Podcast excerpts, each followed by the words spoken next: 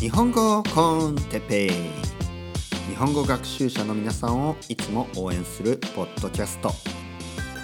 今日は、えー先日の続きですね。日本語の勉強方法について一番いいそういうののそういうものありますか、ね、はい。えーっと 今日も始まりました。日本コンテッペイですね。よろしくお願いします。昨日ですねあの日本語、えー一番いい日本語の勉強の仕方というタイトルでですね、えー話を始めましてで最終的にはですね僕がかなり、えーエモーショナルになりねちょっと悲しくなっていきながらね、えーなぜ現状のですねなぜふ普段ですね僕たちのこの住んでいるこの世界ではですね、えー日本語学習ね他の語学学習もそうです。あのトラディショナルなね勉強方法まず文法の教科書を使って文法を解析しながら分析しながらですね進める。これが主語でこれが述語ででこれはこうこうこうだから。まあ主語述語ぐらいはいいですよ。でもこれがこれはね目的のためにね目的なのでこうこうこうとこれは手段だからこうこうこう。ね。言ってること分かりますね？皆さん。だってそういう勉強をねしてしながら、えー日本語を勉強してきたと思いますから、うん、これは手段だからとかね。これは目的だからとか。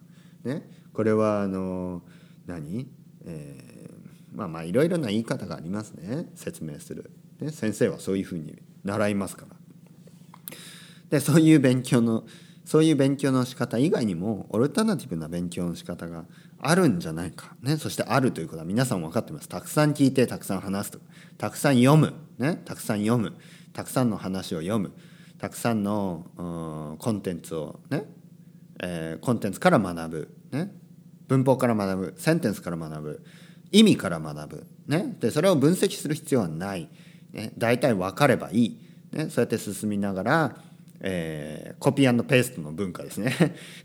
コピーペーストの文化ですよ。とにかく聞いて真似る、ね、聞いてそれをそのままその同じシチュエーションでそれを使う。もうそれだけです。なぜこうがこうとか文法する、えーえー分析するんじゃなくてもう聞いたまま、えーもう真似る。ね？それだけ、ね、例えばね僕はあのスペインに住んでます。でスペイン語を勉強ししている、ね、で僕はね後で文法をいろいろ気づいたんですね。ね？例えばねあのお義理のお父さんやお母さんね。スペイン人のお父さんやお母さん。妻のお父さんお母さんが電話に出る時にね「ディガメ」とか言うんですね「ディガ」「ディガ」とか「ディガメ」で僕はよく分かんないまま電話に出たらねとりあえず「ディガ」とか「ディガメ」って言ってたんですね。オラディガメみたいなね。ディガとかね。で意味は全然わかんない、ね、全然わかんないままあのそれをねとにかくああこう電話に出たらこう言うんだ。もうそれだけ。でそうやってねほとんどのケースそうやってスペイン語を学んでね。でテレビを見たりしてもテレビを見たらこういう時にはこういうこういう時にはこういうね。テレビの中で例えば主人公がねこういう時にこう言ってるね。えーまあそれをねそのままあ真似して使う。もうそれだけです。それだけ。子供がやるようにねうちの子供もそうです。僕には子供がいての子供も、えーもうそれをねただ繰り返してる。あのおおお父さんお母さんを見てね、えーとかテレビを見て、えーそのそのまま繰り返してるだけですそれです子供はねこれが主語だからとかこれが述語だからとか、ね、そういうのを考え考えずに、えー使っあこういう時に使ってるそれだけです。ね、でこういうねオルタナティブな勉強の方法があってもいいんじゃないのかという提案をね僕はしているんです。で前回も言ったように他のね YouTube, YouTube でね他のまあ YouTube もそうですね。YouTube だったりポッドキャストの先生たちもねそういうふうなことを言っている人もたくさんいます。ね、スペイン語ではあ Español con Juan のねホアン先生とか、えー Luke's English Podcast のルークとかね英語だと、はい、そういうことを常に言ってますね。あと誰かな？あー AJ ホーグもそうですね。AJ Hoge。これも英語ですね。 Effortless English のね AJ ホーグとかね。えーまあいろいろな人がそういうふうなオルタナティブな勉強方法をあのネットの世界ではね結構提案してます。にもかかわらずほとんどのトラディショナルなあ学校まあ語学学校ですね。例えばここにもスペインにもねたくさんあります。スペイン語の学校。でそういうとこに行くと相変わらずですね。相変わらず昔からもう30年40年前からもうもしかするともう100年ぐらい前から変わっていない勉強方法、ね、そういう勉強方法で、勉強してるんです。例えばスペイン語だとまず まずね名前自分の名前ね自分の名前をせ言うか例えば「メアモテッペイ」とかね「 Mi nombre es テッペイ」とかねそういう自分のね自己紹介もよくわからないえー、仕方もねよくわからないのになんかいきなりですよ「 Tengo」「 Tienes」「 Tiene」「 Tenemos」みたいなねそういう動詞の活用から始めたりね。いやそれ以前に自分の名前？ Mi nombre es テッペイまずそういうのが大事じゃないですか。メヤモテッペイね。で僕は先にメヤモテッペイから覚えてで後でですよ。後であメというのはミででヤモというのはアイ、えー、 me llamo I call かな？ I call でいいのかな？そうですよね。でもねそれも必要ありますか？それもその説明する。僕はね皆さんに説明する時にそうやって 分析しないといけないだけで自分が話せればそれでいいと。思わないですか？思わないかな？説明できないとダメですか？だから例えばね「あの哲平です」と。で名前何ですか？あカルロスです。もうそれでよくなんですか？カルロスですって言えればその「です」は「です」の意味はこうであるとか説明する必要ありますか？ね？あ僕は哲平です。名前何ですか？あカルロス。あカルロスよろしく。ね？よろしくお願いします。ね？はじめましてよろしく。でカルロスも言えばいいです。はじめましてよろしく。繰り返しね。それでいいじゃないですか。ね、それでよくないですか？なのに「はじめましては」は「じめまして」の意味はとかよろしくよろしくの意味をこう説明する必要ありますか、ね、初めて人に会った時によろしくよろしくとかよろしくお願いしますって、えー、日本人がみんな言ってるから僕もね言っている。まあそういう感じであのいいんじゃないですか？ダメ？僕の言ってることおかしい？おかしいかな？まあおかしいっていう人もいるかもしれないね。でもそのおかしい僕の言っていることがおかしいって言ってる人を僕はおかしいって言ってるんで。まあ大事なのはねオルタナティブな勉強方法があってもいいんじゃないのかというわけです。ね。でお互いね批判し合ってもしょうがないからあのチョイスがあってもいいとね思わないですか？例えば僕にはねビーガンの友達がいます。ビーガン。ビーガンっていうのはベジタリアン以上に ベジタリアン以上っていうのをねベジタリアンよりねちょっとレベルの高い というのもあのビーガンはあのチーズとかも食べないですね。ミルクも飲まない、ね、とにかく動物から出たものは何も飲まない。食べない、えー、蜂蜜も食べない。というのはあの蜂。蜂はね生き物ですから。蜂生き物から出てきてるんで蜂蜜も食べない。とにかくねとにかく動物が関わったものは食べない。じゃあ何食べるの？まあたくさんいろいろありますよ。あの何、えー、野菜は全部食べられるしね。果物も全部食べられる。でプロテインはね、えー、動物性タンパ、えー、植物性タンパク質、ね、動物性タンパク質じゃなくて植物性タンパク質。ね、例えばなんか小麦粉とかねそういう米と米？米あんのかな？小麦粉のねタンパク質を作って作られたもの。ねとか大豆あ違う大豆のタンパク質が多いかな？大豆の方が多いですね。大豆のタンパク質を作って作られた、えー、お肉みたいなね形をしてるけど植物性タンパク質ですね。そういうあのー、食べ物。例えば生炭とかね。生炭とか。知ってますか？生炭とかね。そういうあとはね日本だと納豆とかもあのタンパク質豊富ですよ。た卵はダメだ。卵はダメですね。納豆は OK 納豆は OK だしタンパク質のね多いあのあの肉以外の食べ物ってたくさんあるんですね。レンズ豆そうですね。レンズ豆レンティルとかあチックピースね。えー、えー、とチックピースはガルバンソ。うん。ひよこ豆。ね、日本語だとひよこ豆。そういう豆とかたくさん食べれば別に肉を食べなくてもねタンパク質は取れます。じゃあ僕はどうかというと僕は肉食べます。ね食べます、まああの肉が本当に好きかと言われればまあそれはちょっと実はハテナなんですが僕はそこまでね肉肉肉っていう人じゃないのででも例えばねさお魚お魚大好きですね。魚好きですね。で僕は結構ね青魚が好き。ねアジとか。えー、サバとか、ね、そういう日本でふよくね あの皆さんね日本で日本で食べるような青魚の塩焼きとか大好きですね。でもね僕がそのビーガンの友達を批判するかというとそんなことはないですよ。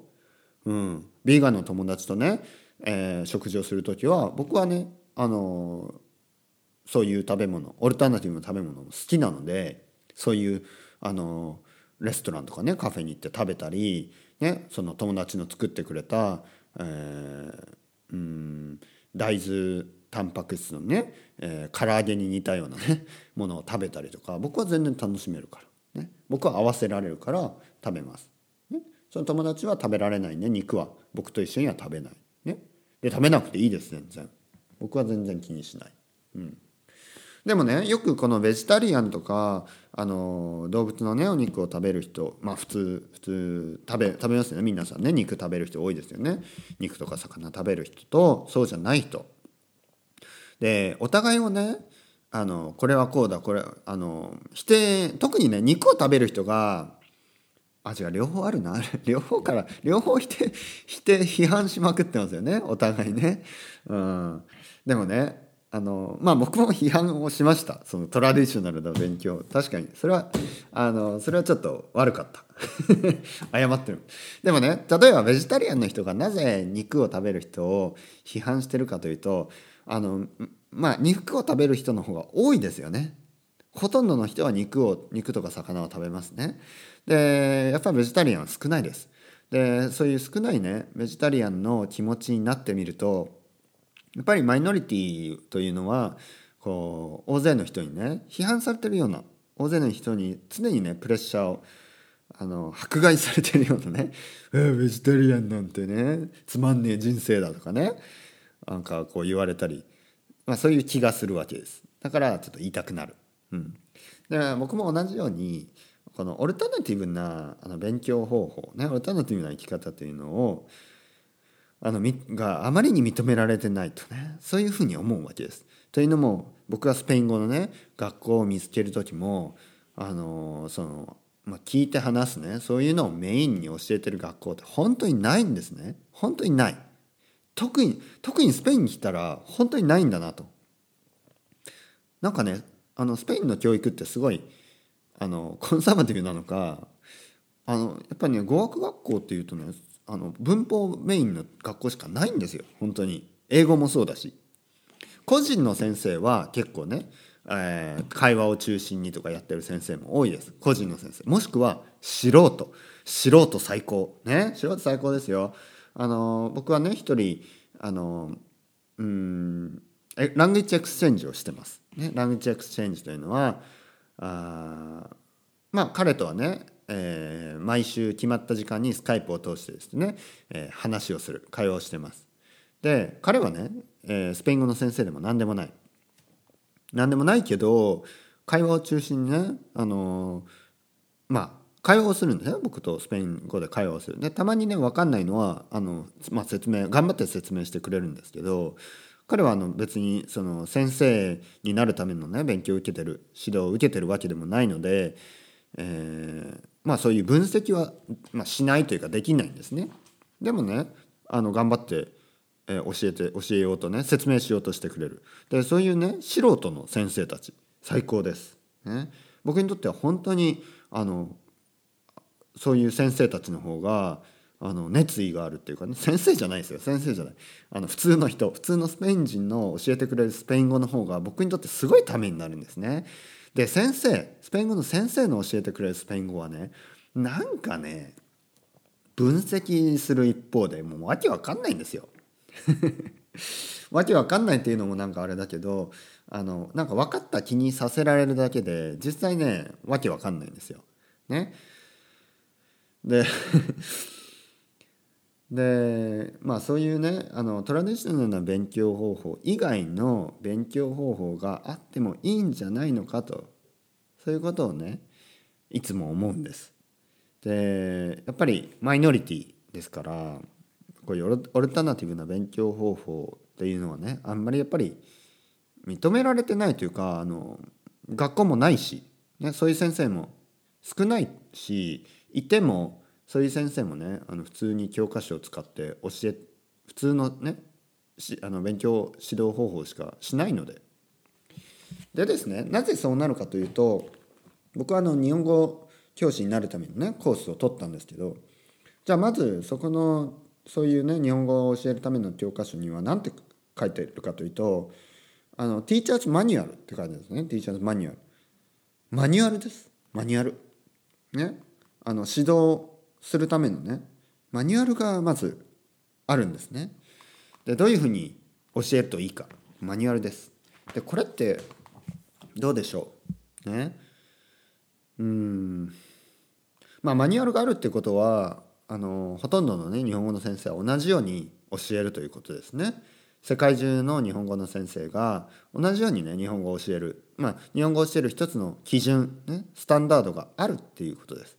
で基準があるってことはいいことですか？悪いことですか？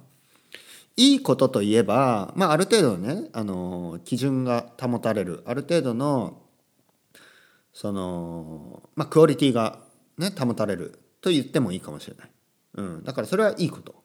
で悪いことといえばどうですか？悪いことといえばやっぱり柔軟性がなくなる、ね、生徒一人一人に合わせたあの勉強方法というのはね先生が常に自問自答しながら自分で考え自分の頭で考えながらあのよりねいいせ、えー、指導方法があるんじゃないのかね。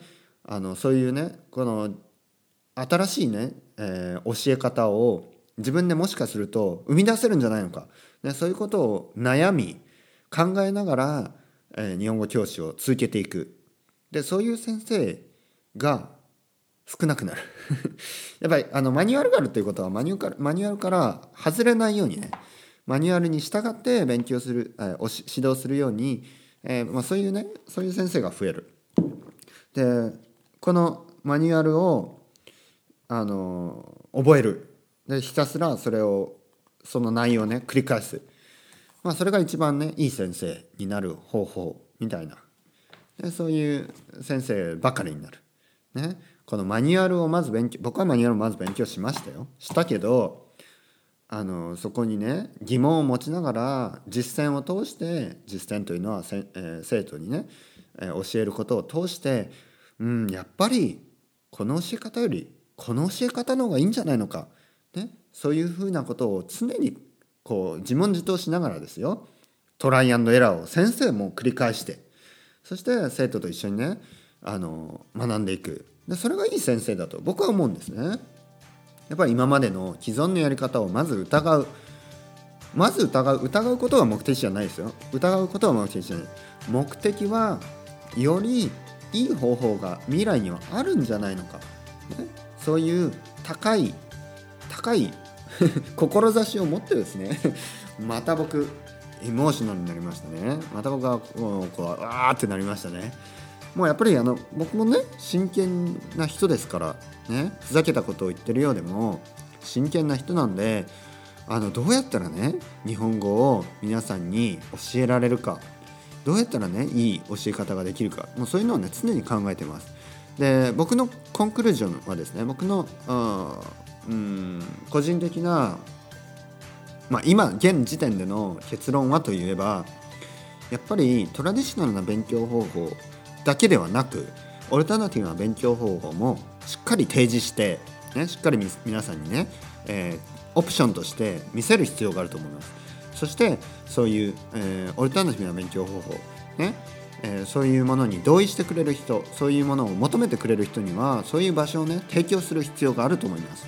というのもやっぱりトラディショナルな勉強しかできないんですよね。あのそういう学校しかないからそういう先生しかいないから、ね、僕は自分がねやっぱりそのオルタナティブになっていきたいとね。スペイン語で言うホアン先生とか、えー、英語で言うルークとかね。AJ ホーグみたいにオルタナティブな勉強方法もしっかり提示してそういう場所をね作っていきたいと思います。たくさん聞いてたくさん聞いてたくさん話すねたくさん真似をするネイティブをたくさん聞いてネイティブの真似をたくさんする。そういう勉強方法、ね、当たり前のようでやっぱりまだ当たり前じゃなかった、ね、そういう現実を目の前にして僕はね悲しい悲しいけどもし自分がねそのブレイクスルーになれるんであればこんなにね名誉なことはない。ちょっと大きいこと言ってますね。これからもよろしくお願いします。それではまた。 ciao ciao。 hasta luego